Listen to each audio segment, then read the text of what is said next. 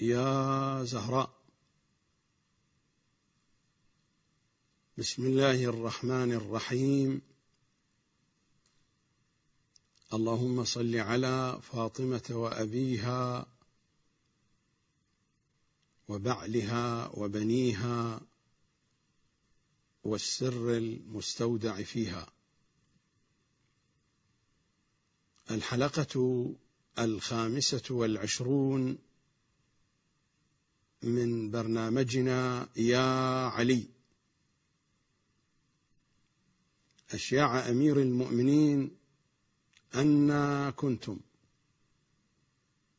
في مشرق الأرض أو مغربها. أخوتي أخواتي أبنائي بناتي سلام عليكم جميعا. الحديث يتواصل في جوانب من المعرفة العلوية. وإلى حلقة يوم أمس كان الحديث في أجواء منازل القرآن العلوية.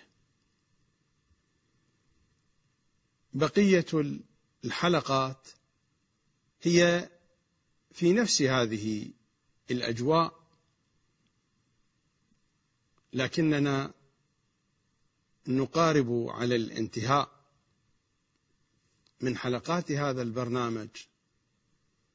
لذا الحلقات الأخيرة أحاول أن أسلط الضوء فيها على مطالب للتوضيح وللتلخيص حتى إذا وصلنا إلى الحلقة الأخيرة نكون قد استخرجنا زبدة المخض من كل هذا الحديث. في هذه الحلقة بشكل مجمل سأتحدث. التفصيل موجود في برامجي التي هي سلسلة الملفات على موقع زهرائيون يمكنكم أن تراجعوها وفي الفترة الزمانية القادمة سيكون هناك الجزء الثالث من ملف الكتاب والعترة والذي عنوانه الكتاب الناطق. في هذا الملف وهو برنامج سيكون طويلا إلى حد ما. في هذا البرنامج سأفصل القول في مثل هذه المطالب التي سأجملها لغرض التوضيح وتلخيص ما مر من كلام. في هذه الحلقة سأتحدث عن جانب من المشكلة الثقافية الشيعية. هناك مشكلة واضحة في ساحة الثقافة الشيعية. هذه المشكلة خلاصتها ما بأيدينا من ثقافة شيعية ما بأيدينا من ثقافة عنونت بهذا العنوان عنوان الثقافة الشيعية هي في الحقيقة عبارة عن كوكتيل. شيء أخذ من أهل البيت وأضاف العلماء علماء الشيعة إلى هذا الشيء الذي أخذ من أهل البيت. وطبعا اختير هذا الشيء على أسس وقواعد لو بحثنا عن جذورها لوجدنا هذه الأسس وهذه الجذور تشرب ماء من مخالفي أهل البيت. وأضيف إلى ما اختير من حديث أهل البيت الشيء الكثير من الفكر المخالف بمستوى القواعد والقوانين والأصول. وأضيف إلى ذلك ما جادت به قرائح العلماء من آرائهم الشخصية ومشاربهم الخاصة وأذواقهم.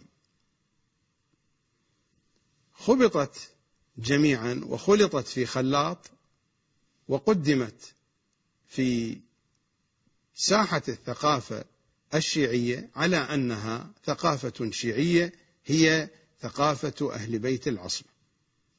هذه هي الحقيقة مقشرة. من دون مجاملات من دون خوف من التصريح من دون ريبة. يرفضني من يرفض هو حر. هو حر برأيه. وأنا حر برأيي. هذا ما وصلت إليه من نتيجة ملموسة ومحسوسة. لا أتحدث عن قضايا حدسية أو عن احتمالات إنما أتحدث عن قضايا ملموسة ومحسوسة. وقد برهنت على هذه القضية في برامجي الموجودة على موقع زهرائيون برهنت عليها بشواهد وأدلة تفوق العشرات والعشرات. عبر سنين طويلة. وأنا هنا لا أريد أن أتحدث في هذه القضية. لكنني فقط أريد وبشكل مجمل أتحدث عن هذه المشكلة. من أين نشأت؟ ما هي أسبابها؟ أسباب هذه المشكلة وهي مشكلة الثقافة الشيعية التي هي في غاية البعد عن أهل بيت العصمة مشكلة الثقافة الشيعية نشأت من عوامل عديدة. من هذه العوامل الظلم الذي وقع على العترة الطاهرة وعلى شيعتهم. الظلم له آثار. آثار قد يطول.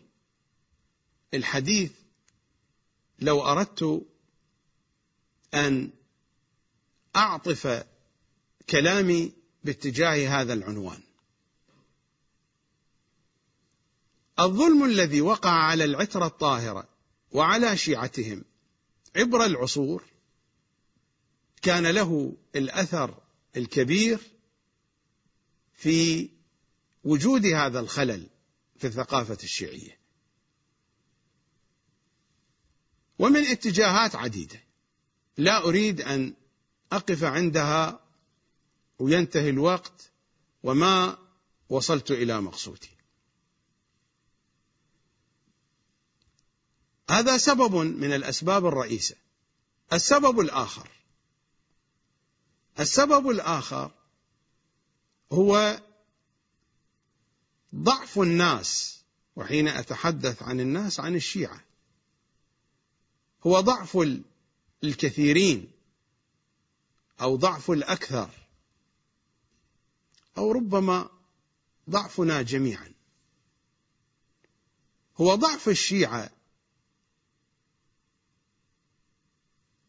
وعدم رغبتهم اختيارا. لا أتحدث عن المسألة الاضطرارية. الإنسان حين يكون مضطرا لدفع ضريبة ما هذه قضية لا تعد فخرا. وإنما الفخر يكون للإنسان إذا دفع الضريبة اختيارا. يعني الآن إذا تقع مصيبة على إنسان ويصبر. إنه يصبر اضطرارا ماذا يصنع؟ مصيبة وقعت عليه عليه أن يتحمل ويمشي. الصابرون الذين مدحوا في الكتاب الكريم وفي كلمات المعصومين هم الذين بإمكانهم أن يختاروا طريقا آخر. يكون سهلا ولكنهم اختاروا طريقا فيه الصعوبات اختيارا برغبتهم لأنهم يجدون الحق في هذا الطريق. فدفعوا الضريبة اختيارا. أما الذي يكون مضطرا هو شيء حسن ولكنه ليس فخرا. أنا لا أتحدث عن دفع الضريبة الاضطراري وإنما أتحدث عن دفع الضريبة الاختياري. إن الإنسان أمامه طريقان. طريق ينصر فيه الحق لا بد من دفع ضريبة وطريق آخر هو يقارب الحق. لكن يبدو هكذا أنه يقارب الحق لكن لا تدفع فيه الضريبة الناس تذهب في الطريق السهل حفاظا على مصالحهم الشخصية حفاظا على حياتهم حفاظا على عوائلهم حفاظا على سمعتهم والسمعة تكاد أن تكون الها يعبد من دون الله حفاظ على ما يحصلونه من الأموال حفاظ حفاظ على شؤونات الدنيا. فهم لا يملكون استعدادا لدفع الضريبة من كل هذا في أن يقفوا مع الحق. هذه مشكلة كبيرة وهي أحد المشاكل الموجودة في الواقع الشيعي. هناك الكثيرون ممن يستشعرون هذه المشكلة التي أتحدث عنها. وربما يتفقون معي إلى حد كبير في البيانات التي أطرحها والبعض منهم يتفق معي بالكامل ولكنهم ليسوا على استعداد أن يصرحوا حتى بنسبة واحد من تريليون من هذه الحقيقة بل يصرحون.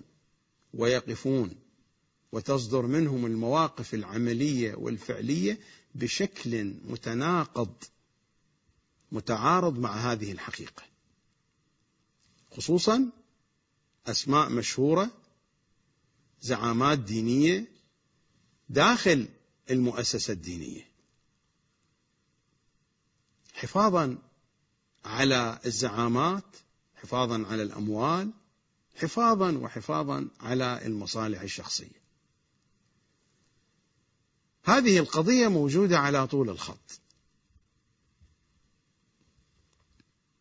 الظلم وضعف الشيعة خصوصا الذين بإمكانهم أن يفعلوا شيء. ضعف هؤلاء وعدم استعدادهم لدفع الضريبة.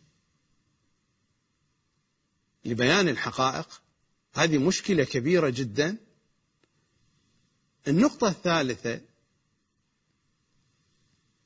مشاكل المؤسسة العلمية الشيعية. ليس في هذا العصر على طول العصر بعبارة أخرى ما يدور في جو العلماء.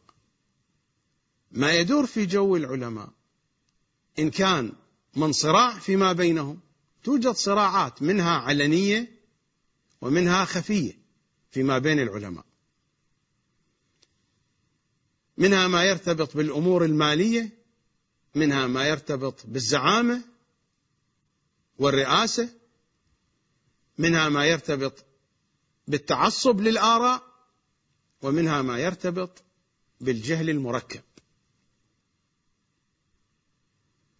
ومنها ما يرتبط كذلك بالمجموعات الاتجاهات المدارس العوائل الأسر العلمية لكل أسرة شؤوناتها وأهدافها. المدارس الشيعية الأصولية الإخبارية الشيخية العرفانية كل مدرسة لها اهتماماتها ولها رموزها ورسومها وإلى غير ذلك. ولها مصالحها الدنيوية والأرضية. ولا يوجد إنسان الجميع نحن لنا مصالحنا الدنيوية. منها ما هو مادي منها ما هو معنوي منها ما هو شخصي. مرادي من شخصي يرتبط بشخص الإنسان وبمن يتعلق به ومنها ما هو نفسي على المستوى النفسي الداخلي على مستوى الخلجات. هذه العوامل هي العوامل الرئيسة والتي كانت سببا أن فتحت الأبواب أمام الفكر المخالف. فدخلت علينا أمواج الفكر المخالف.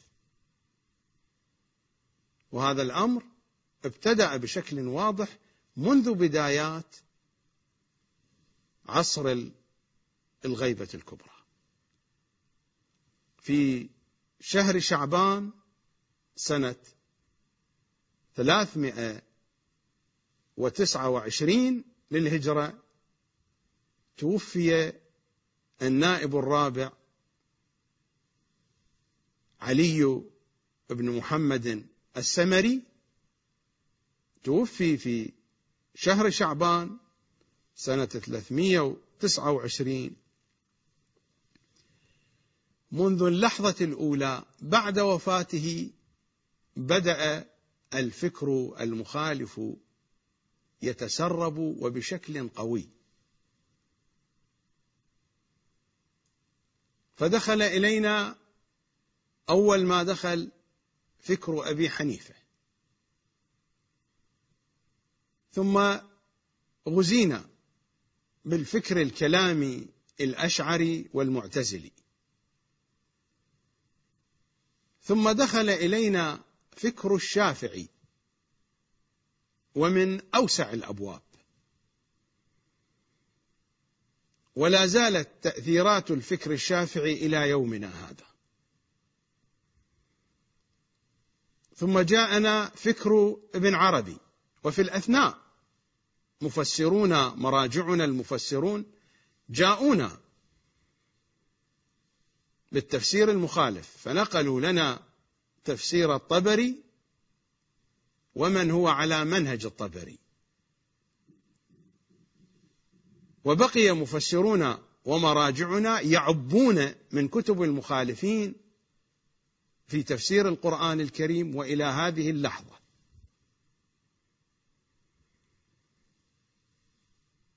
والكلام يطول. الكلام لا يقف عند هذا الحد. وجاءنا علم الرجال وعلم الأصول وعلم الأخلاق وعلم العرفان كل هذه العلوم إذا أردنا أن نبحث في كتبنا الشيعية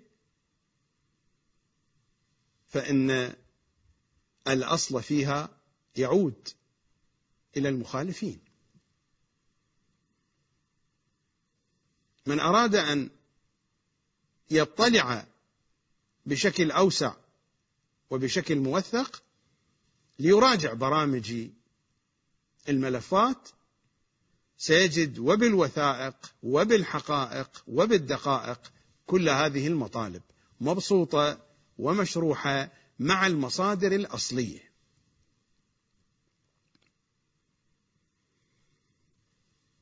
وأنا لا أريد أن أدخل في هذا الاتجاه أن آتيكم بالكتب والمصادر إذ المقام لا يسنح بذلك سأتركه لقادم الأيام للبرامج التي ستكون فيها فسحة طويلة للحديث بشكل مفصل إن شاء الله تعالى.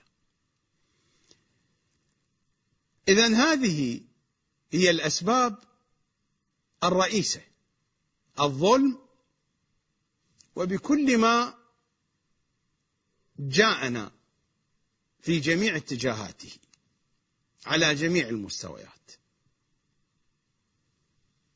والضعف عند الذين عندهم الإمكانية للتغيير الضعف وحتى عند عامة الشيعة.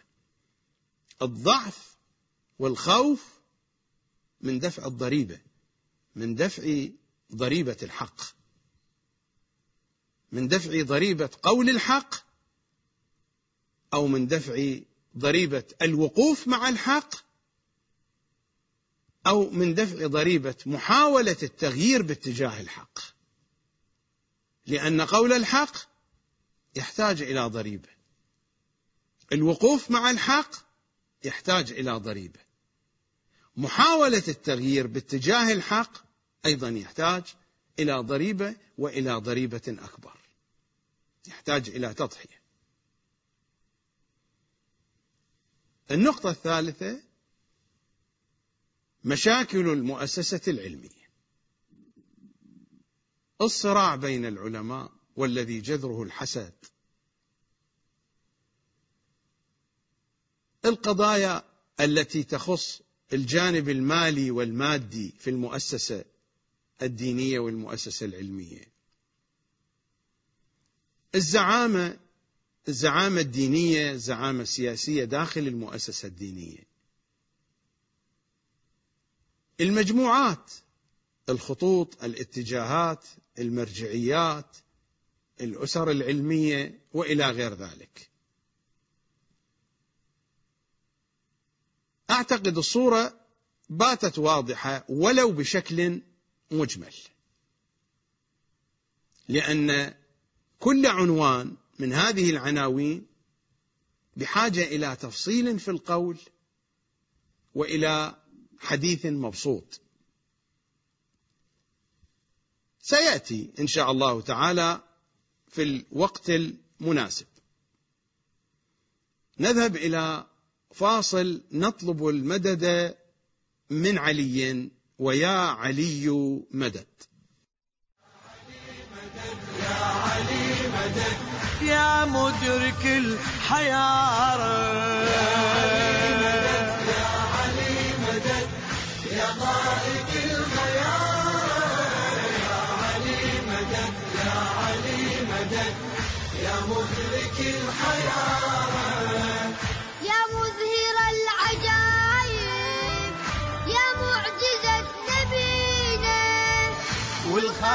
والخالق بولاء كمل معاني دينا.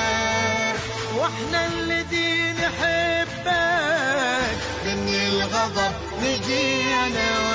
باسمك الشهد باسمك الشهد. خل ياخذ البشارة؟ يا علي مدد يا علي مدد يا مدرك الحيارة. يا علي يا علي مدد يا قائد الخيار يا علي مدد يا علي مدد يا مدرك الحيارة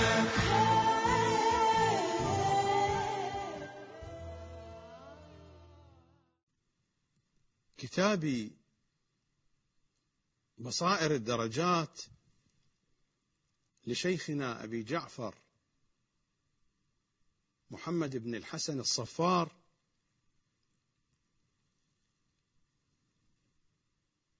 المتوفى سنة 290 للهجرة الشريفة وهو من أصحاب إمامنا الحسن العسكري صلوات الله وسلامه عليه. رواية ينقلها عن المفضل عن إمامنا الباقر.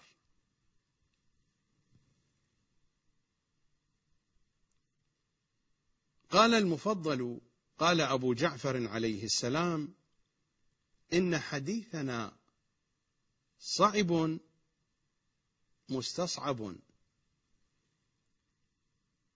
ذكوان أجرد. لا يحتمله ملك مقرب ولا نبي مرسل ولا عبد امتحن الله قلبه للإيمان. أمر لا يحتمله لا الأنبياء المرسلون ولا الملائكة المقربون ولا العباد الذين امتحن الله قلوبهم. من يحتمله بينت ذلك الأحاديث الشريفة. عن إمامنا الصادق في طبقة من هذا الأمر حين سئل فمن يحتمله؟ قال من شئنا. هذه طبقة. وفي طبقة ثانية قال نحن نحتمله. نحن والحديث. إن حديثنا صعب مستصعب. ذكوان أجرد لا يحتمله ملك مقرب ولا نبي مرسل ولا عبد. امتحن الله قلبه للإيمان. أما الصعب الآن الإمام يشرح معنى صعب مستصعب. أما الصعب فهو الذي لم يركب بعد. يعني الإمام هنا يشبه درجات أسرارهم. هناك حديث صعب. الصعب هو وصف للحصان الذي لم يركب بعد. لأن هذه الخيول في الأصل كانت حيوانات في الصحراء لم تكن حيوانات أليفة. بحسب ما عندنا من الروايات أول من روض الخيول نبي الله إبراهيم. هكذا في رواياتنا أول من روض الخيول. وإلا كانت الخيول حيوانات برية. أما الصعب فهو الذي لم يركب. يؤتى بحصان لم يركب. يصعب ركوبه. ولو أراد شخص أن يصعد عليه في أهون الأحوال وفي أسهل الأمور أنه يسقط على الأرض. لا يقاوم لا يستطيع أن يبقى ثابتا على ظهره. ما لم يضرب به حجرا أو مدرا فيؤدي إلى هلاكه أو ما لم يرمحه برجليه ربما يؤدي إلى مقتله. أما الصعب فهو الذي لم يركب. أما الصعب فهو الذي لم يركب بعد وأما المستصعب فهو الذي يهرب منه إذا رآه يعني أما المستصعب فهو أكثر. الصعب يقف الحصان ولكنه لا يعطي ظهره. أما المستصعب الذي إذا ما رأى أحدا اقترب منه هرب. لا يمكن الوصول إليه. وأما الذكوان فهو ذكاء المؤمنين. وأما الذكوان فهو ذكاء المؤمنين. هذا تعبير بالكناية ذكر اللازم وإرادة الملزوم أو هو ذكر الملزوم وإرادة اللازم يعني أن الذكوان هو الذي لا يوصل إليه إلا بذكاء المؤمنين ليس بمطلق الذكاء. بذكاء المؤمنين ذكاء ينسب إلى المؤمنين يعني البصيرة الواضحة. وأما الأجرد فهو الذي لا يتعلق به شيء من بين يديه ولا من خلفه. وهو وصف للجبل. الجبل الأجرد الجبل الصخري الأملس الذي لا يستطيع أحد أن يصعده. لا توجد فيه نتوءات لا توجد فيه أخاديد لا توجد فيه بروزات أحجار بارزة لا توجد فيه أشجار عروق حتى يستطيع الذي يريد أن يصعد الجبل أن يتمسك بها. وأما الأجرد فهو الذي لا يتعلق به أو لا يتعلق به. لا يتعلق به شيء من بين يديه ولا من خلفه. وهو قول الله. وهو قول الله عن أي شيء؟ عن حديثهم. الله نزل أحسن الحديث. فأحسن الحديث حديثنا. لا يحتمل أحد من الخلائق أمره بكماله. كلمة في غاية الأهمية. فأحسن الحديث حديثنا. لا يحتمل أحد من الخلائق. أمره بكماله. أي أحد لا يستطيع أن يعي حديثهم على الوجه الأكمل. لماذا سيبين الإمام؟ يعني كل هذا الكلام الذي مر لم يكن على الوجه الأكمل. فأحسن الحديث حديثنا لا يحتمل أحد من الخلائق أمره بكماله حتى يحده. لماذا؟ لأنه من حد شيئا فهو أكبر منه. إذا تتذكرون تحدثت في برامج شهر شعبان عن أمر مهم له مدخلية في تعيين بوصلة الرأي العلمي عند العالم عند المفكر. ما قلت أو ما عنونت بالعامل الذاتي. العامل الذاتي الحالة الذاتية للإنسان لها مدخلية في تشخيص الآراء. الإمام يشير إلى هذه الحقيقة. فأحسن الحديث حديثنا لا يحتمل أحد من الخلائق أمره بكماله حتى يحده لأنه من حد شيئا فهو أكبر منه. كيف نستطيع أن نفهم هذه الأحاديث العميقة التي مرت علينا في الحلقات السابقة؟ أنا أستعين بقدرة اللغويه المحدودة. وأستعين بتجربة العلمية المحدودة. وأستعين بأمثلة محدودة هي الأخرى أيضا. الناتج ما هو؟ ما بين خزانة لغوية محدودة وقدرة وتجربة علمية محدودة. وأمثلة محدودة لا ترقى إلى تقريب الحقيقة إلا بوجه من الوجوه. النتيجة ما هي؟ النتيجة محدودة. يعني نحن نمشي بجانب الطريق.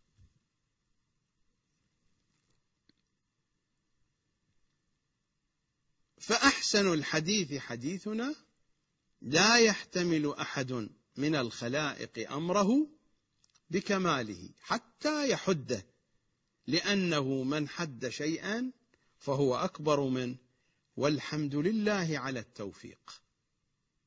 الإمام يريد أن يقول بأن مدار الإدراك هو التوفيق وليس مدار الإدراك يعود إلى جهودنا الشخصية إلى نبوغنا إلى ذكائنا إلى قدراتنا التي لا تماثلها قدرة.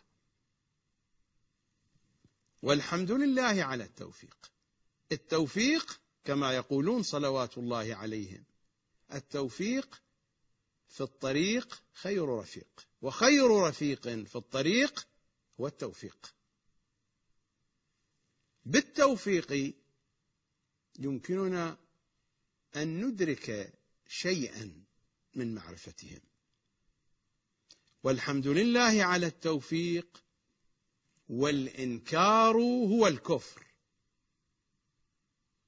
إنكار حديثنا إنكار مقاماتنا إنكار حقائقنا إنكار مظاهرنا إنكار منازلنا القرآنية إنكار ما نزل فينا.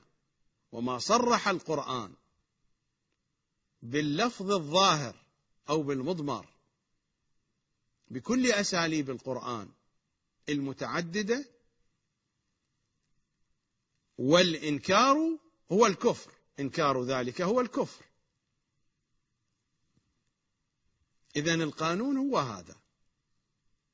حديثنا لا يحتمل أحد من الخلائق أمره بكماله حتى يحده لأنه من حد شيئا فهو أكبر منه. والحمد لله على التوفيق.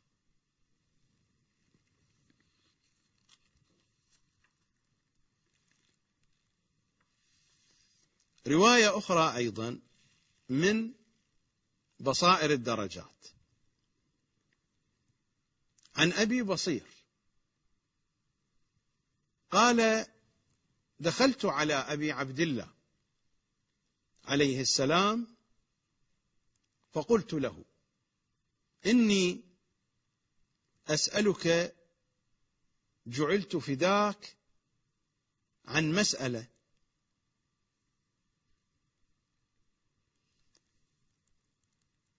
ليس ها هنا أحد يسمع كلامي.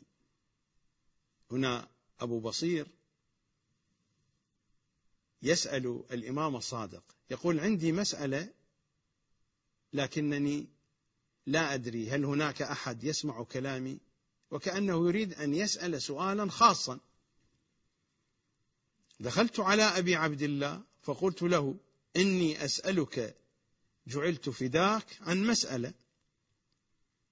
ليس ها هنا أحد يسمع كلامي؟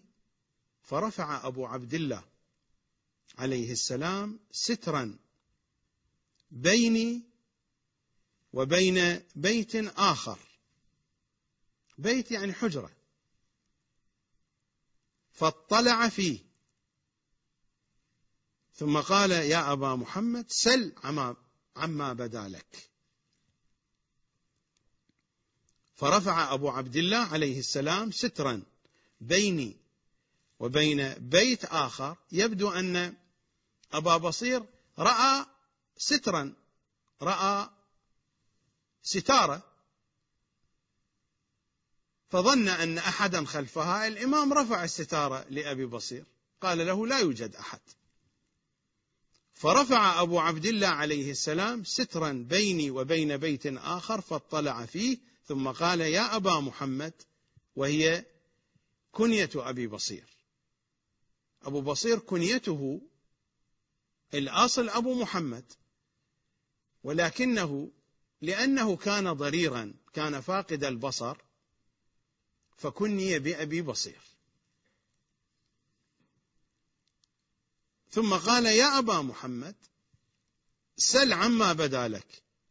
قال قلت جعلت فداك إن الشيعة يتحدثون أن رسول الله صلى الله عليه وآله علم عليا عليه السلام بابا يفتح منه ألف باب.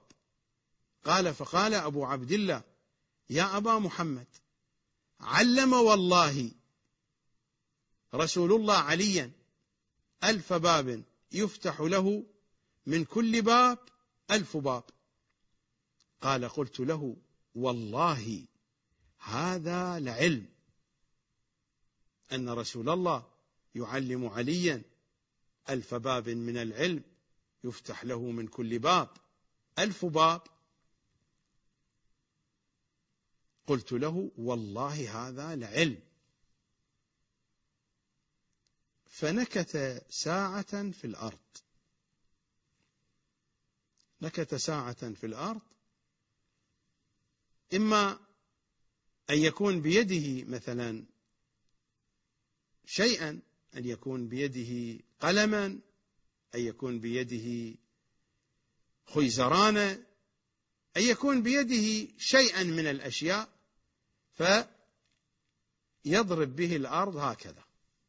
يطرق إلى الأرض هذا هو النكت على الأرض. أو ربما في بعض الأحيان يراد من النكت على الأرض بإصبعه بيده.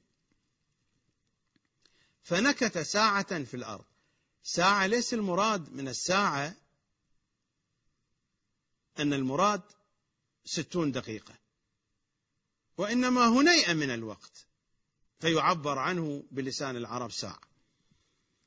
فنكت ساعة في الأرض ثم قال إنه لعلم كما تقول أنت.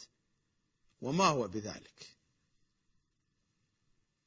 إنه لعلم حقيقة هو علم ولكن ما هو بذلك إذا أردت أن تقيسه إلى فضلنا وإلى علمنا وإلى حقيقتنا الكاملة؟ إنه لعلم وما هو بذلك؟ ثم قال يا أبا محمد وإن عندنا الجامعة وما يدريهم ما الجامعة؟ قال قلت جعلت فداك وما الجامعة؟ قال صحيفة طولها سبعون ذراعا بذراع رسول الله. وإملاء من فلق فيه. بشكل مباشر. وخط علي بيمينه. فيها كل حلال وحرام. وكل شيء يحتاج الناس إليه. حتى الأرش في الخدش. الخدش أو الخدش. الجراحة الصغيرة التي تكون في اليد. والأرش يعني التعويض. الدية. الدية لهذه الجراحة. طبعا الخدش أو الخدش لا يخرج منه الدم. مثل ما تحرك ظفر إصبعك على جلدك فتترك خطا هو هذا الخدش أو الخدش. والإمام يشير إلى هذه القضية وكأنها شيء مهم بالنسبة إليه. هذه قضية الحلال والحرام شيء يشتغل به الناس ويتصورون أن العلم هو هذا العلم.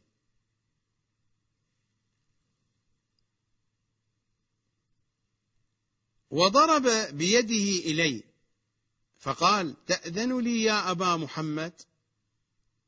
قال قلت جعلت فداك إنما أنا لك اصنع ما شئت. قال فغمزني بيده.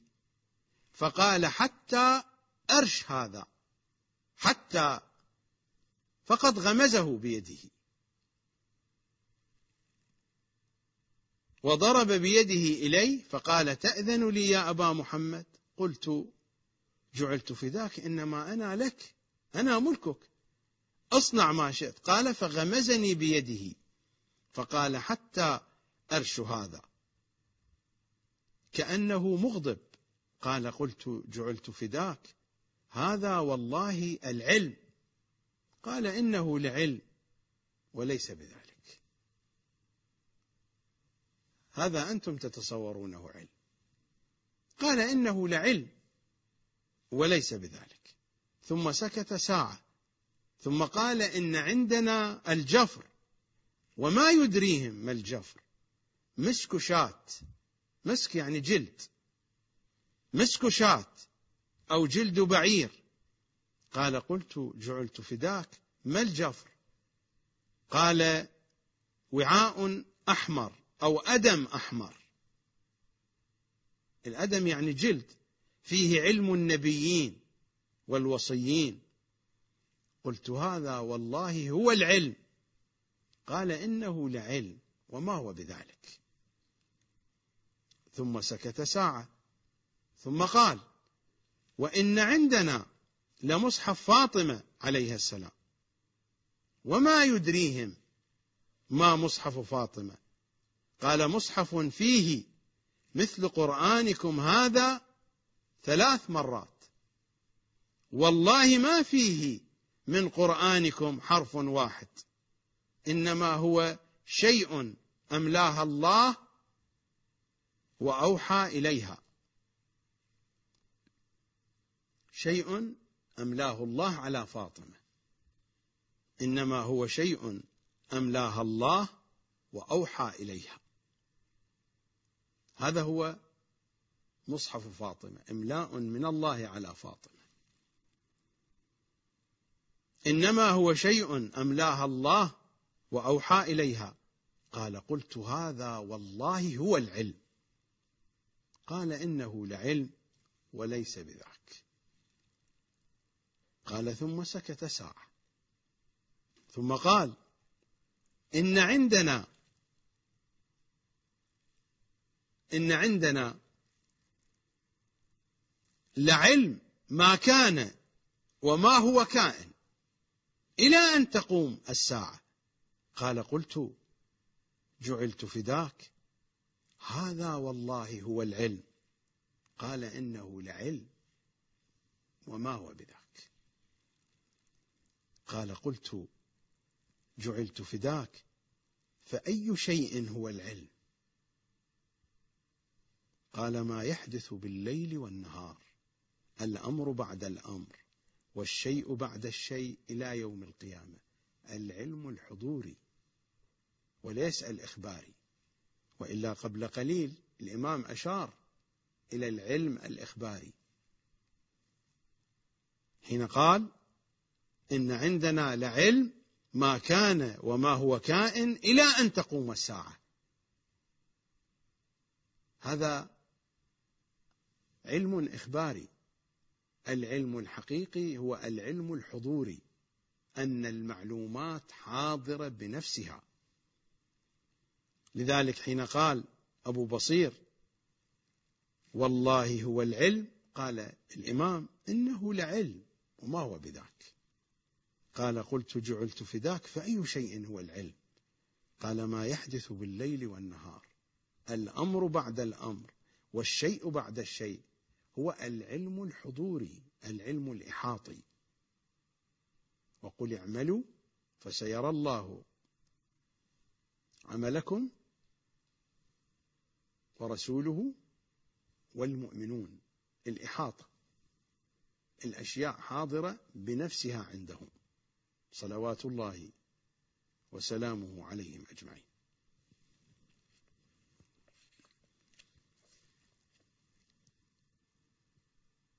نذهب إلى فاصل ونستمع إلى نزار القطري علي مولى. علي علي مولا علي علي مولا علي علي مولا علي. علي علي مولا علي علي مولا علي علي مولا علي علي علي علي علي علي علي علي علي علي علي علي علي علي علي عن صالح بن سعيد أيضا في بصائر الدرجات. قال دخلت على أبي الحسن. يشير إلى الإمام الهادي صلوات الله وسلامه عليه. دخلت على أبي الحسن. فقلت له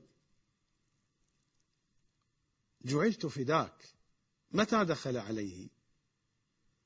دخل عليه حين جلب العباسيون إمامنا الهادي من المدينة إلى سامراء وتركوه في خان الصعاليك.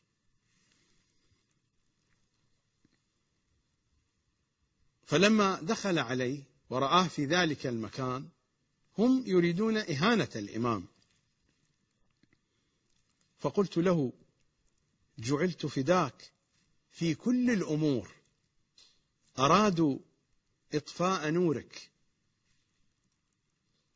والتقصير بك حتى أنزلوك هذا الخان الأشنع خان الصعاليك. فقال ها هنا أنت يا ابن سعيد. ثم أومأ بيده فقال انظر فإذا أنا بروضات ناضرات فيهن خيرات عطرات وولدان. كأنهن اللؤلؤ وأطباق رطبات. فحار بصري. فقال حيث كنا فهذا لنا عتيد. ولسنا في خان الصعاليك. وهو مصداق من مصاديق التقلب في الصور. مصداق من مصاديق التجليات والإحاطة. الإحاطة حضور المعلومات. وكون هذه الحقائق تحت ولايته تحت سلطته. فهي خفية عن حواسنا. وهي من عوالم أخرى. لكنها حاضرة بين يديه. الجهة الخفية التي تخفى علينا. والروايات في هذا الاتجاه أنا قد عينت مجموعة من الروايات لكنها طويلة. أرى الوقت يجري سريعا. لذا طويت كشحا عنها وأعرضت عن ذكرها. وإلا هناك روايات عديده وما كان في نيتي أقرأ هذه الرواية. لكن لأن هذه الرواية مختصرة وقصيرة تلوتها على مسامعكم على سبيل المثال والأنموذج. الروايات التي كنت قد عينتها عينت روايات طويلة. لكن الوقت يجري سراعا. لذا أعرضت عن ذكر تلكم الروايات وأوردت لكم هذه الرواية القصيرة. في الكافي الشريف الرواية عن سدير الصيرفي. قال كنت أنا وأبو بصير ويحيى البزاز وداود ابن كثير في مجلس أبي عبد الله عليه السلام. إذ خرج إلينا وهو مغضب. فلما أخذ مجلسه قال يا عجبا لأقوام يزعمون أنا نعلم الغيب ما يعلم الغيب إلا الله عز وجل. لقد هممت بضرب جاريتي فلانه فهربت مني. فما علمت في أي بيوت الدار هي. أنا رأيت العديد من العلماء حين يستدلون على موضوع أن الأئمة لا يعلمون الغيب يأتون بهذه الحادثة. وحتى على المنابر حين يتحدثون يأتون بهذه الحادثة. أقرأ الكلام مرة ثانية عليكم. عن سدير قال كنت أنا وأبو بصير ويحيى البزاز وداود ابن كثير في مجلس أبي عبد الله. مجلس يعني صالة الاستقبال. المكان الذي يستقبل فيه عموم الزائرين. هذا هو الذي يقال له مجلس. ويكون بعيدا عن مكان العائلة.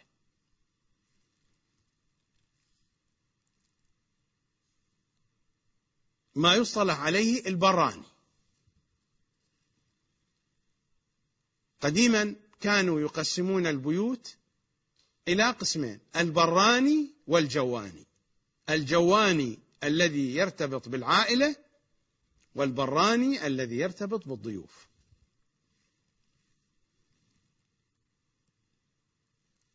كنت أنا وأبو بصير ويحيى البزاز وداود ابن كثير في مجلس أبي عبد الله إذ خرج إلينا وهو مغضب. يعني كأن شيئا أغضبه. فلما أخذ مجلسه قال يا عجبا لأقوام يزعمون أنا نعلم الغيب. هذا مكان مفتوح يجلس فيه كثيرون. ما يعلم الغيب إلا الله عز وجل. لقد هممت بضرب جاريتي فلانة فهربت مني فما علمت في أي بيوت الدار هي. لو أن كلام الإمام الصادق إلى هنا ينتهي ربما نعطي حقا للذين يستدلون بهذه السطور على قضية عدم علم الأئمة بالغيب. ربما وإن كانت الروايات الأخرى الكثيرة جدا لسانها غير هذا اللسان بحسب قانون المدارات المطلب الواحد الإمام يتكلم فيه في أكثر من أفق قطعا هو يريد منا أن نؤمن وأن نعتقد بالأفق الأعمق وإلا لماذا ذكره؟ فتوجد روايات في هذا الجانب أعمق من هذه الرواية.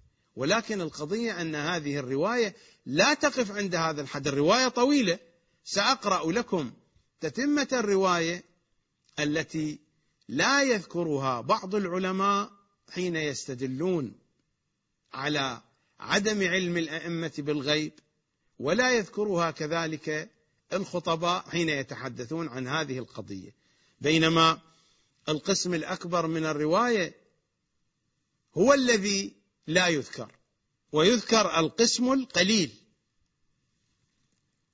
قال سدير فلما أن قام من مجلسه يعني من البراني وصار في منزله دخل إلى الداخل. المجلس ذلك للعموم. قال سدير فلما أن قام من مجلسه وصار في منزله في القسم الداخلي دخلت أنا وأبو بصير وميسر وقلنا له جعلنا فداك سمعناك وقلنا له جعلنا فداك سمعناك وأنت تقول كذا وكذا في أمر جاريتك. ونحن نعلم أنك تعلم علما كثيرا. ولا ننسبك إلى علم الغيب. قال فقال يا سدير ألم تقرأ القرآن؟ قلت بلى. قال فهل وجدت فيما قرأت من كتاب الله عز وجل؟ قال الذي عنده علم من الكتاب أنا آتيك به قبل أن يرتد إليك طرفك. قال قلت جعلت فداك قد قرأته. قال فهل عرفت الرجل؟ وهل علمت ما كان عنده من علم الكتاب؟ قال قلت أخبرني به. قال قدر قطرة من الماء في البحر الأخضر يعني في المحيط. قال قدر قطرة من الماء في البحر الأخضر.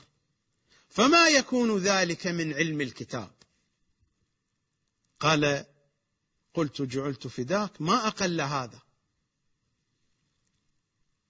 باعتبار هذا عنده علم من الكتاب. قال الإمام ما أقل هذا.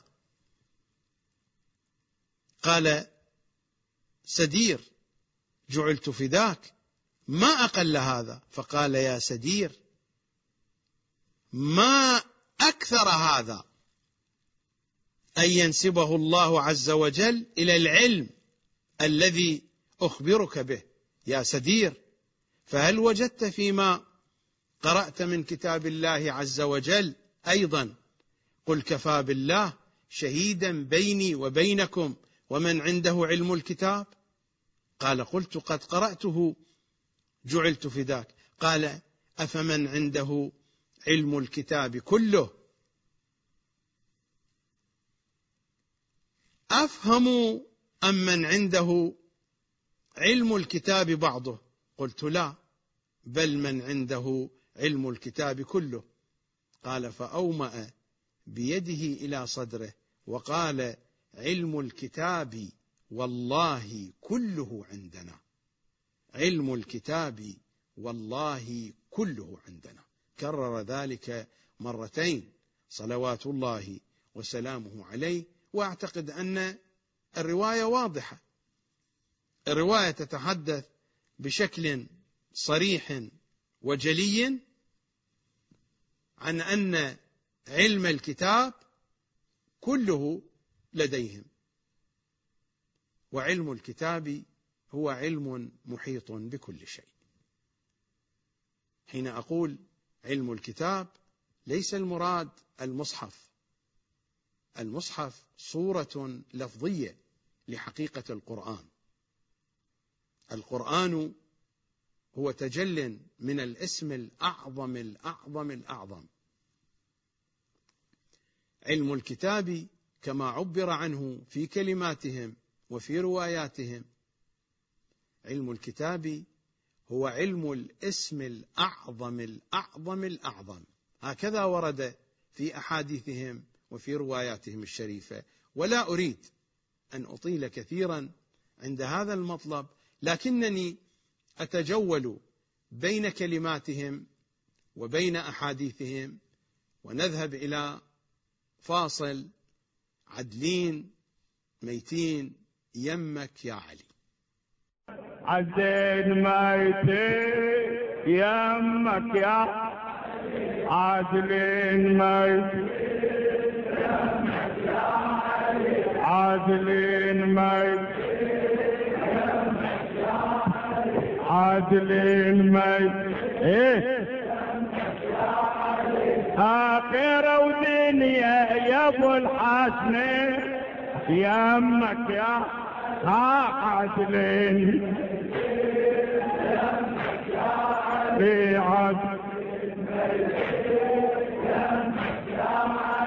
أنت حمامة يا ابو الحسنين يا ها ها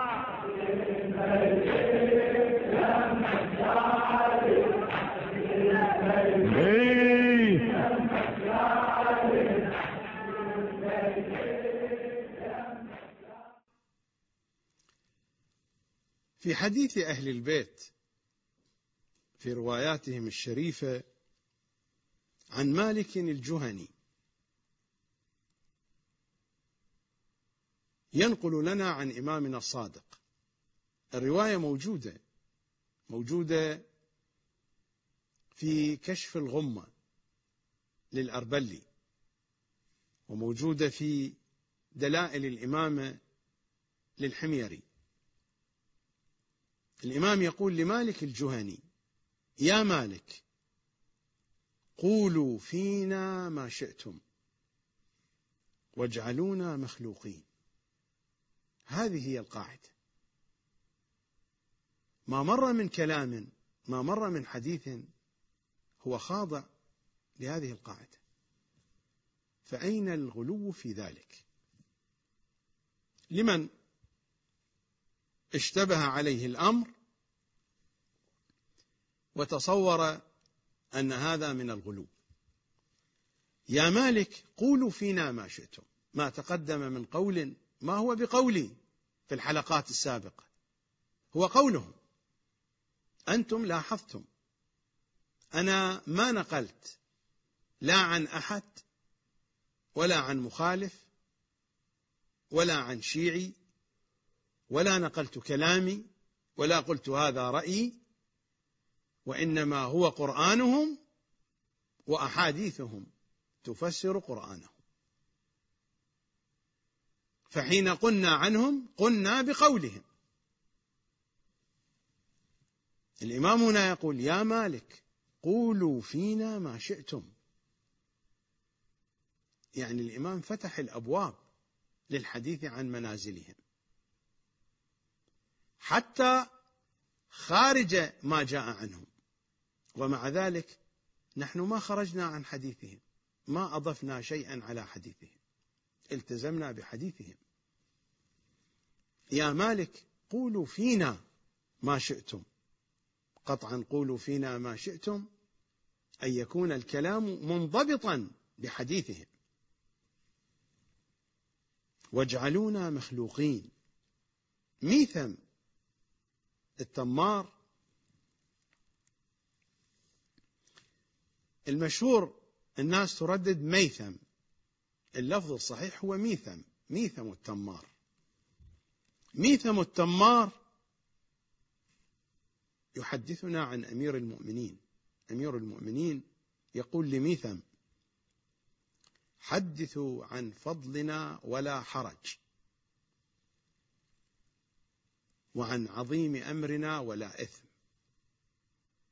في نوادر الحكمة من كتب الحديث المعروفة حدثوا عن فضلنا ولا حرج وعن عظيم أمرنا ولا إثم.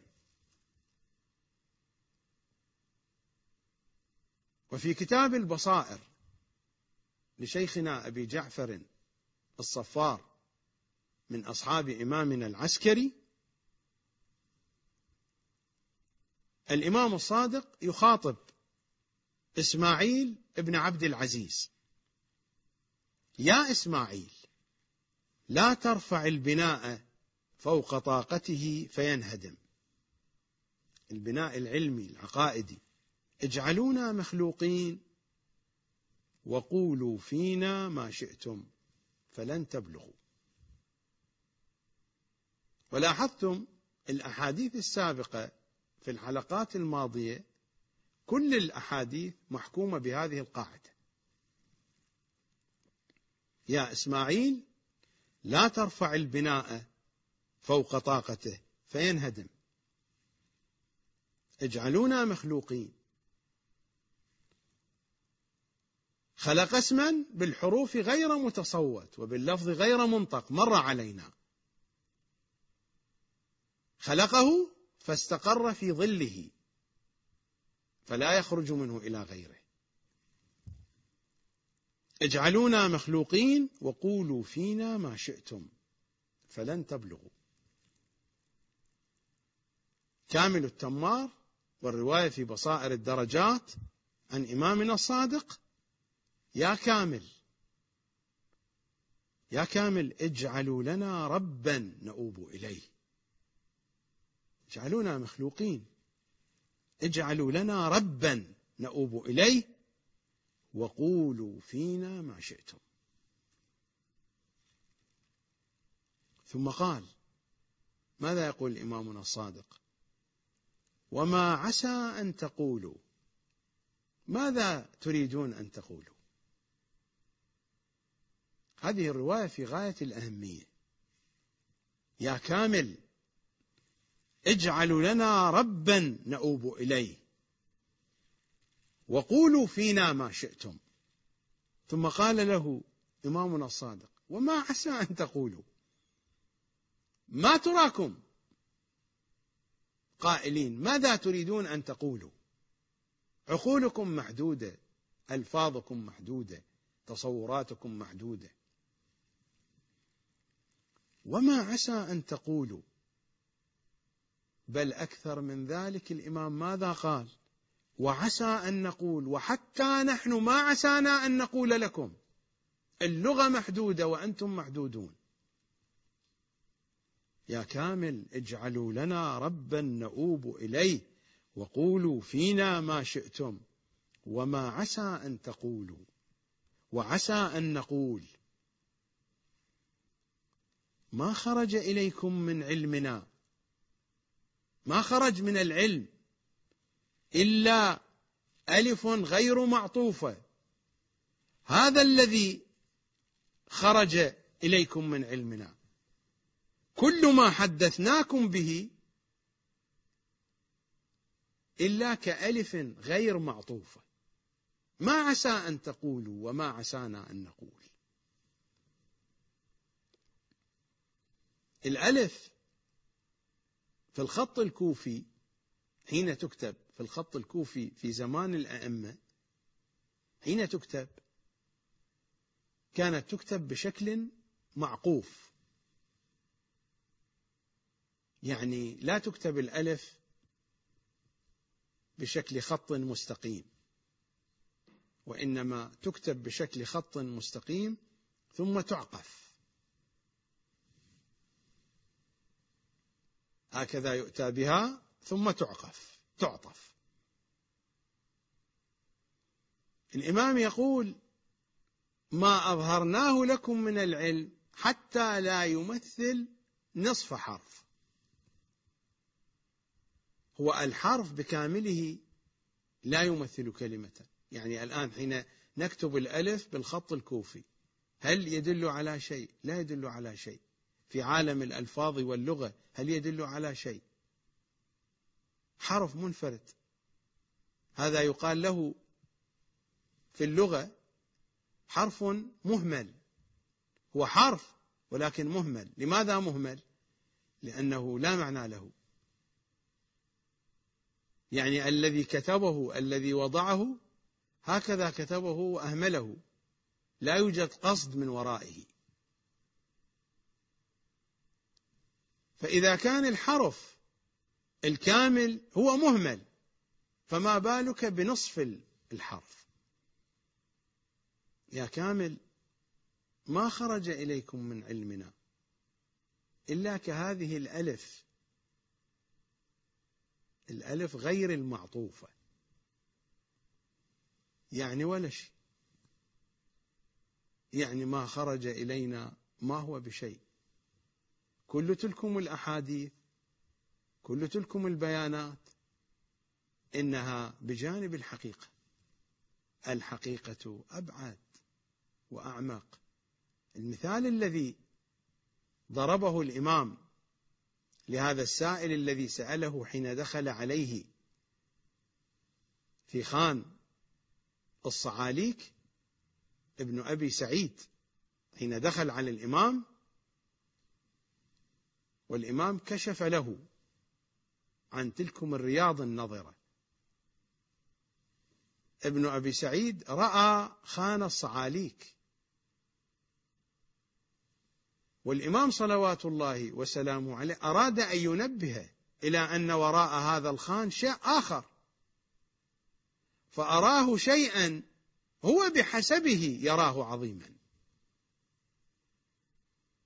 نحن ما رأينا إلا خان الصعاليك هي هذه الحقيقة.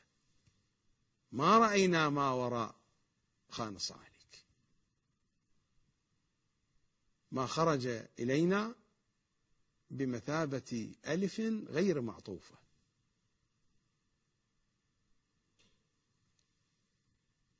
فأين سيذهب علمنا وعقلنا وفهمنا ومداركنا وثقافتنا ومعلوماتنا.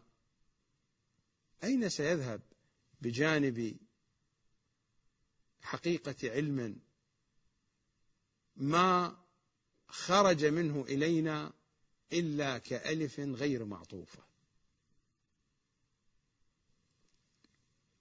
العجز عن المعرفة هو عين المعرفة.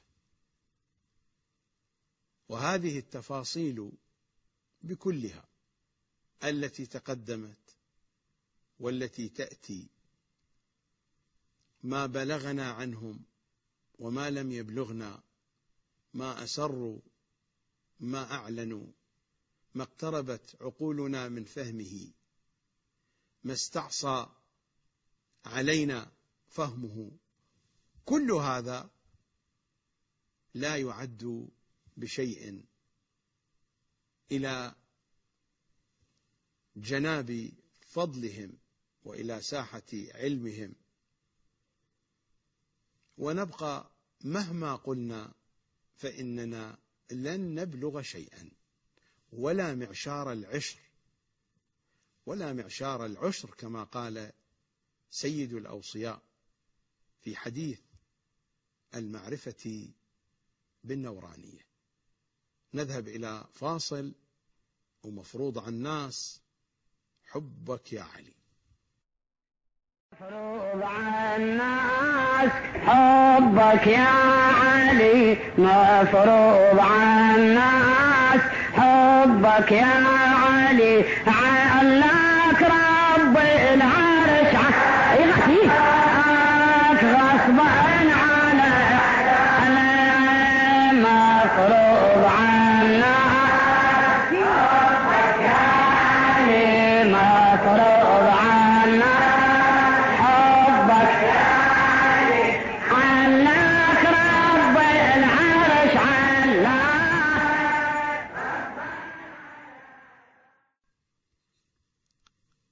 الكلمة التي قالها إمامنا السجاد صلوات الله وسلامه عليه لجابر بن يزيد الجعفي. ومرت علينا تلوتها على مسامعكم أكثر من مرة لكن هذه الكلمة في غاية الأهمية تجمل كل الحديث. وأما المعاني المعاني الإلهية وأما المعاني فنحن معانيه. نحن معاني الله سبحانه وتعالى. هم المعنى.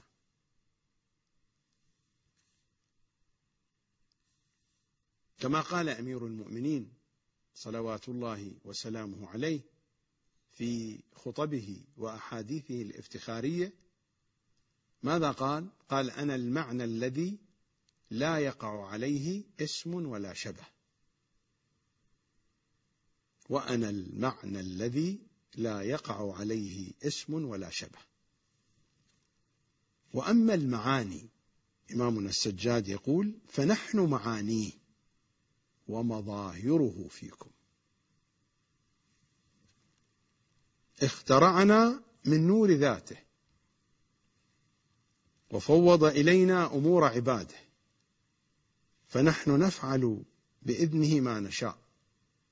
ونحن إذا شئنا شاء الله. وإذا أردنا أراد الله. ونحن أحلنا الله عز وجل هذا المحل واصطفانا من بين عباده وجعلنا حجته في بلاده. هذا السطر القصير يجمل لنا تمام الكلام. فنحن معانيه ومظاهره فيكم اخترعنا من نور ذاته. هذه هي الخلاصة. فنحن معانيه ومظاهره فيكم اخترعنا من نور ذاته. بقية الكلام تفاصيل. وفوض إلينا أمور عباده فنحن نفعل بإذنه ما نشاء ونحن إذا شئنا شاء الله وإذا أردنا أراد الله إلى آخر الكلام. هذه تفاصيل هذه آثار هذه انعكاسات هذه تجليات هذه صور. سم ما شئت. زبدة الكلام هنا فنحن معانيه. ومظاهره فيكم اخترعنا من نور ذاته. ولكن هذه المطالب تبقى محكومة بالقواعد التي مرت الإشارة إليها. أن لا نرفع البناء فوق طاقته فينهدم. يا إسماعيل لا ترفع البناء. الإمام الصادق يخاطب إسماعيل بن عبد العزيز يا إسماعيل لا ترفع البناء فوق طاقته فينهدم. اجعلونا مخلوقين وقولوا فينا ما شئتم. لن تبلغوا لن تبلغوا فضلنا. قولوا فينا ما شئتم. وما خرج إليكم من علم إنه ألف غير معطوفة ما خرج إلينا شيء. كل الذي خرج بالقياس إلى الحقيقة لا شيء. نحن نمشي بجانب الحقيقة. فيما بيننا وبين الحقيقة جدار. لكن لجمال الحقيقة نشم عطرها. كالذي يمشي بجانب جدار عال وراء هذا الجدار قصر الملك. وقصر الملك تحيط به الحدائق الملأى بالأزهار والورود والرياحين. فكلما هب النسيم حمل معه عطر تلك الرياحين. الذي يسير بجانب الحائط بجانب هذا الجدار العالي لا يرى شيئا. لكن إذا صادف وأن النسيم هب ومر على خياشيمه فإنه سيشم العطر. نحن نمشي بجانب الحقيقة.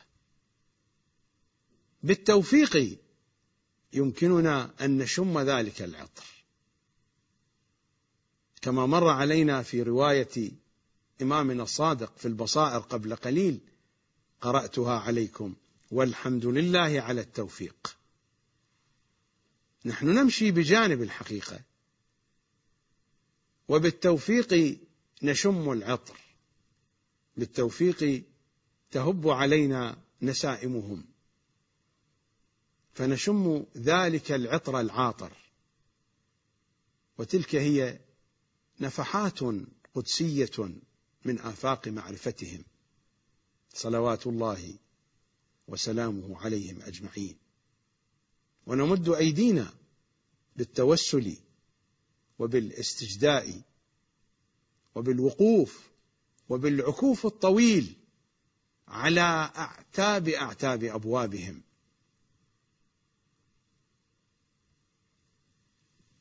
إذا كان الشاعر يقول أطوف ببابكم في كل حين كأن ببابكم جعل الطواف. نحن حتى هذا المعنى لا نستحقه ولو وفقنا له فبتوفيق منهم. لو فعلا نحن نطوف بأبوابهم في كل حين لكن لا كما يقول الشاعر كأن بأبوابكم جعل الطواف. هو الطواف بأبوابهم. الطواف بأبوابهم. وجعل في مكة لأن مكة ولأن الكعبة شرفت بأنوارهم. فالطواف هناك في مكة كأنه بأبوابهم. مكة شرفت وطهرت بنور فاطمة بنت أسد.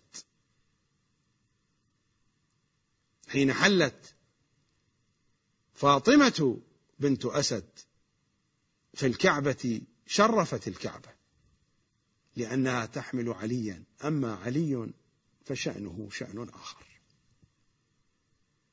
إنما نورت الكعبة وطهرت بمجيء فاطمة بنت أسد لأنها تنسب إلى علي. هي أم علي. فحلت أم علي في الكعبة فطهرتها ونورتها وشرفتها. أما علي فشأنه شأن آخر. كما قال إمامنا الصادق صلوات الله وسلامه عليه لذاك الذي سأله عن سلمان فقال كان سلمان محدثا. فقال وصاحبه.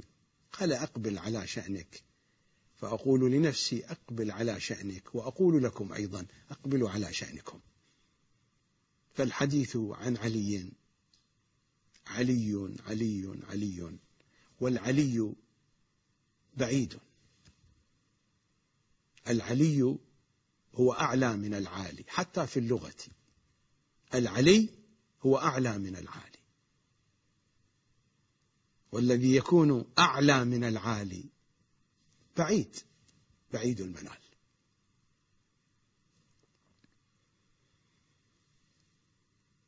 في ما بقي من وقت هذه الحلقة أشير وبشكل سريع. كان في بالي أن أتحدث بنحو أوسع ولكن بشكل سريع فإنني قد ذكرت في بداية الحديث من الأسباب التي أدت إلى هذه الإشكالية الواضحة في ساحة الثقافة الشيعية المؤسسة العلمية العلماء. المشاكل التي تطوف حول العلماء. لا أريد أن أتحدث عن المعاصرين ولا عن الذين سبقوهم ولا عن علماء عصر الغيب. سأشير إلى أمثلة مرادي عصر الغيبة الكبرى. سأشير إلى أمثلة لأشخاص هم قريبون من الأئمة.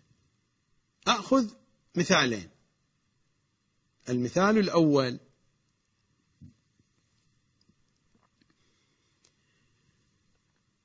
وكلاء نواب قوام كما تسميهم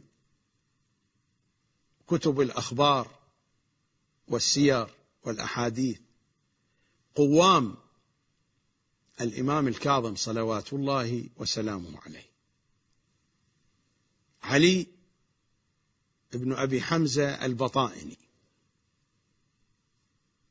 زياد بن مروان القندي. عثمان بن عيسى الرؤاسي. ابن مهران. وغيرهم ابن أبي سعيد وأسماء أخرى. هؤلاء كانوا مراجع الشيعة في تلكم الفترة العصيبة. أي فترة؟ من الفترات العصيبة التي مرت على شيعة أهل البيت الفترة الهارونية. إمامنا الكاظم هو الذي يقول إن الله خيرني نفسي والشيعة. الله خير إمامنا الكاظم. البلاء ينزل على الشيعة أو هو يتحمل البلاء. فهو اختار البلاء. وكان البلاء يجري على إمامنا موسى بن جعفر. فترة عصيبة جدا. مرت على الشيعة وعلى أولياء أهل البيت. في تلكم الفترة كانت هذه الأسماء اللامعة مراجع للشيعة لأن الإمام ينقل من زنزانة إلى زنزانة ومن طامورة إلى طامورة. ألا نخاطبه في زيارته؟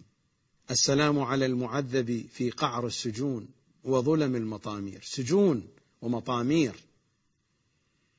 ليس سجن واحد ولا طاموره واحدة سجون ومطامير. ينقل من سجن إلى سجن.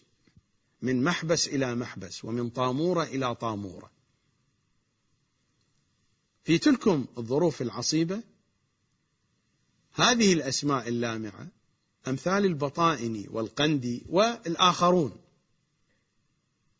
كانوا مراجع للشيعة وكانت الشيعة تحمل الأموال الكثيرة إليهم هي أموال الإمام الكاظم. وحين استشهد إمامنا الكاظم قالوا بأنه لم يستشهد.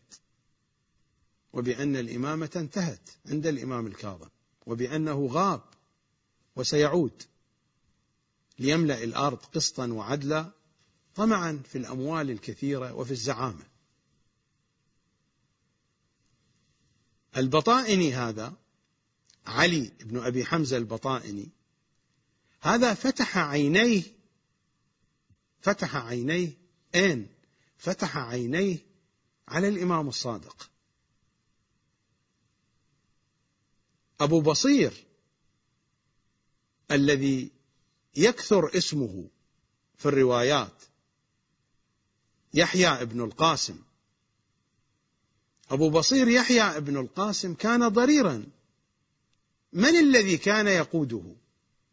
الذي كان يقوده هو هذا علي بن أبي حمزة البطائني بحيث يدخل إلى مجلس الإمام الصادق إلى المجالس الخاصة التي ما كان يدخل فيها إلا الخواص وكان يسمع الحديث. ونقل الكثير من الحديث عن أبي بصير. علي بن أبي حمزة البطائني من كبار المحدثين.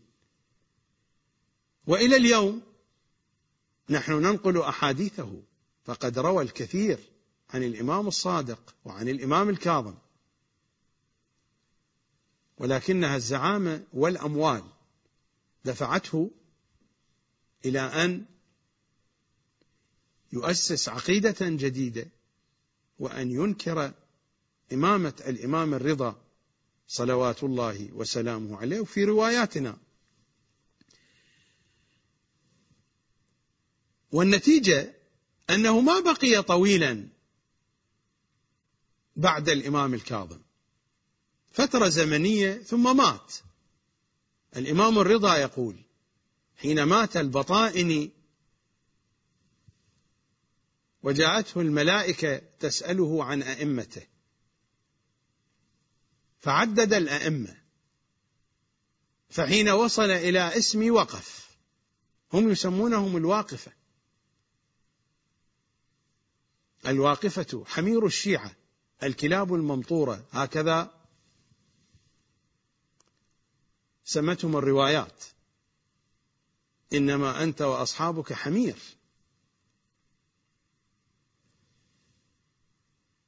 الإمام الرضا صلوات الله عليه يقول حين سألوه عن اسمي وقف فضربوه ضربة على رأسه امتلأ قبره نارا. هذا هو البطائني والبقية على نفس الجادة هؤلاء مراجع. هؤلاء كبار زعماء. هؤلاء علماء فقهاء. وفي زمان الأئمة وأسسوا النهج الواقفي. والوقف على نحوين.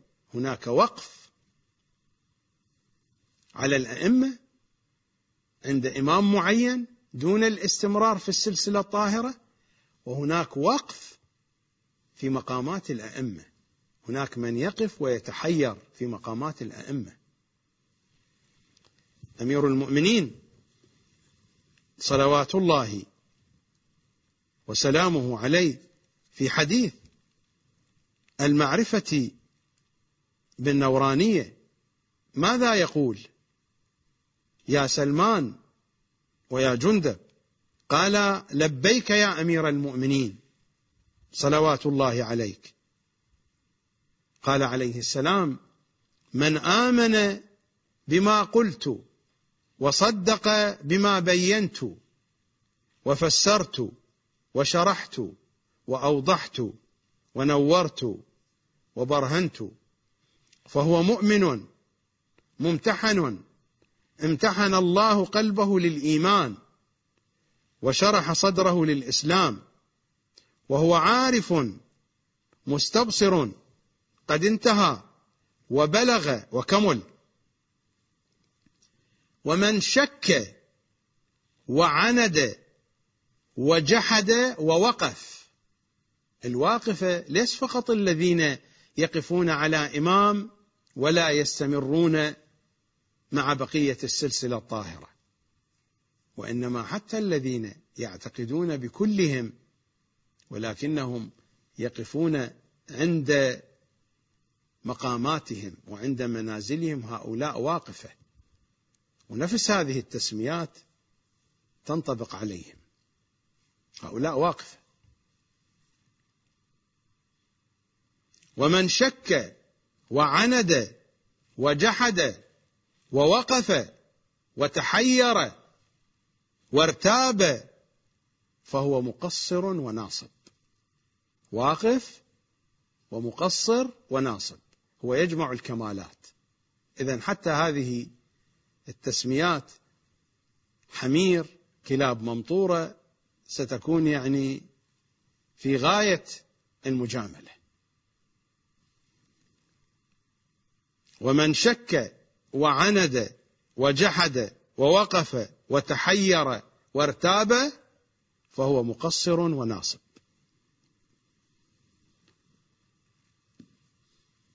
قصة هؤلاء البطائني القندي الرؤاسي وأمثالهم. هذه القصة على الشيعي أن يقف عندها طويلا أن يعتبر منها وأن يعتبر بها. هؤلاء مراجع الشيعة. ما الذي دفعهم لإنكار إمامة الإمام الرضا؟ الأموال والزعامة وكثرة الأتباع. وهذا الذي دفعهم. وحين طرحوا هذا الفكر طرحوا الفكرة الواقفي. وقفوا عند إمام من الأئمة. أكثر الشيعة تبعتهم بالمناسبة أكثر الشيعة تبعتهم. هذه المشكلة يمكن أن تتكرر في كل عصر من العصور. في عصر الغيبة يمكن أن يأتي من ينكر وجود الإمام الحجة.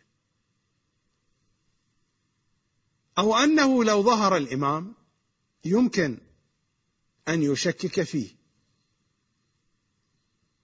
ويمكن أن يكون هناك من لا ينكر ولا يشكك لكنه يقف عند مقاماته يقف عند منازله يقف عند ولايته. فلا يرسم له صورة إلا أنه قائد سياسي. عندنا من مراجعنا الأحياء الآن من مراجع التقليد ممن كتب عن الإمام الحجة صلوات الله وسلامه عليه من الأحياء ومن الأموات أيضا. كتبوا بأن الإمام الحجة عليه السلام طول غيبته السبب في ذلك هو قلة تجربته. لا بد أن تتكامل تجربته حتى يستطيع أن يؤسس الدولة العالمية.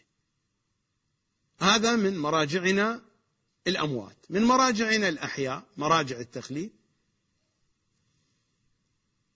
كتب في كتبه بأن الإمام الحجة بحاجة إلى إعداد نفسي بحاجة إلى إعداد فكري حتى يستطيع أن يؤسس الدولة العالمية. أليس هذا وقف؟ هذا وقف. يعني وضع الإمام عند مكان وأوقفه. الأئمة لا توجد حدود توقفهم. حينما نضع حدودا لهم فإننا نكون قد وقفنا بهم عند تلك الحدود. الوقف ليس محصورا بالواقفة في الأزمنة المتقدمة. الوقف لا زال موجودا بيننا. المشكلة في ساحة الثقافة الشيعية مشكلة كبيرة جدا. تجربة البطائن والقند وأضرابهما وتجربة آخرين أيضا. الوقت يجري سريعا كان في بالي أتحدث شيئا ما عن الشلمغاني سأترك الحديث عن الشلمغاني وهو أيضا من مراجع الشيعة في عصره أتعلمون بأنه في زمان الغيبة الصغرى الرسالة العملية التي كانت تعمل بها الشيعة ما هي؟ في زمان الغيبة الصغرى كان هناك كتاب متواجد في كل بيوت الشيعة خصوصا في بغداد لأن بغداد كانت هي المركز الذي يستقطب الشيعة. كان هناك كتاب متوفر في كل البيوتات الشيعية. الرسالة العملية أي كتاب هذا؟ كتاب التكليف من المؤلف؟ محمد ابن علي الشلمغاني هذا الشلمغاني كان مرجع الشيعة وبتأييد من النائب الثالث الحسين ابن روح النوبختي ولكن بعد ذلك خرج اللعن والبراءة. خرجت البراءة من الإمام الحجة في توقيع على يد الحسين أبو الروح وأمر الشيعة بالبراءة من الشلمغاني ابن أبي العزاقر. كتابه التكليف كان الرسالة العملية المتوفرة في كل البيوت الشيعية آنذاك. نأتي على ابن أبي العزاقر إن شاء الله تعالى في الحلقة القادمة. أستودعكم عليا صلوات الله وسلامه عليه. لقاؤنا يتجدد غدا في يا علي. أسألكم الدعاء جميعا. في أمان الله.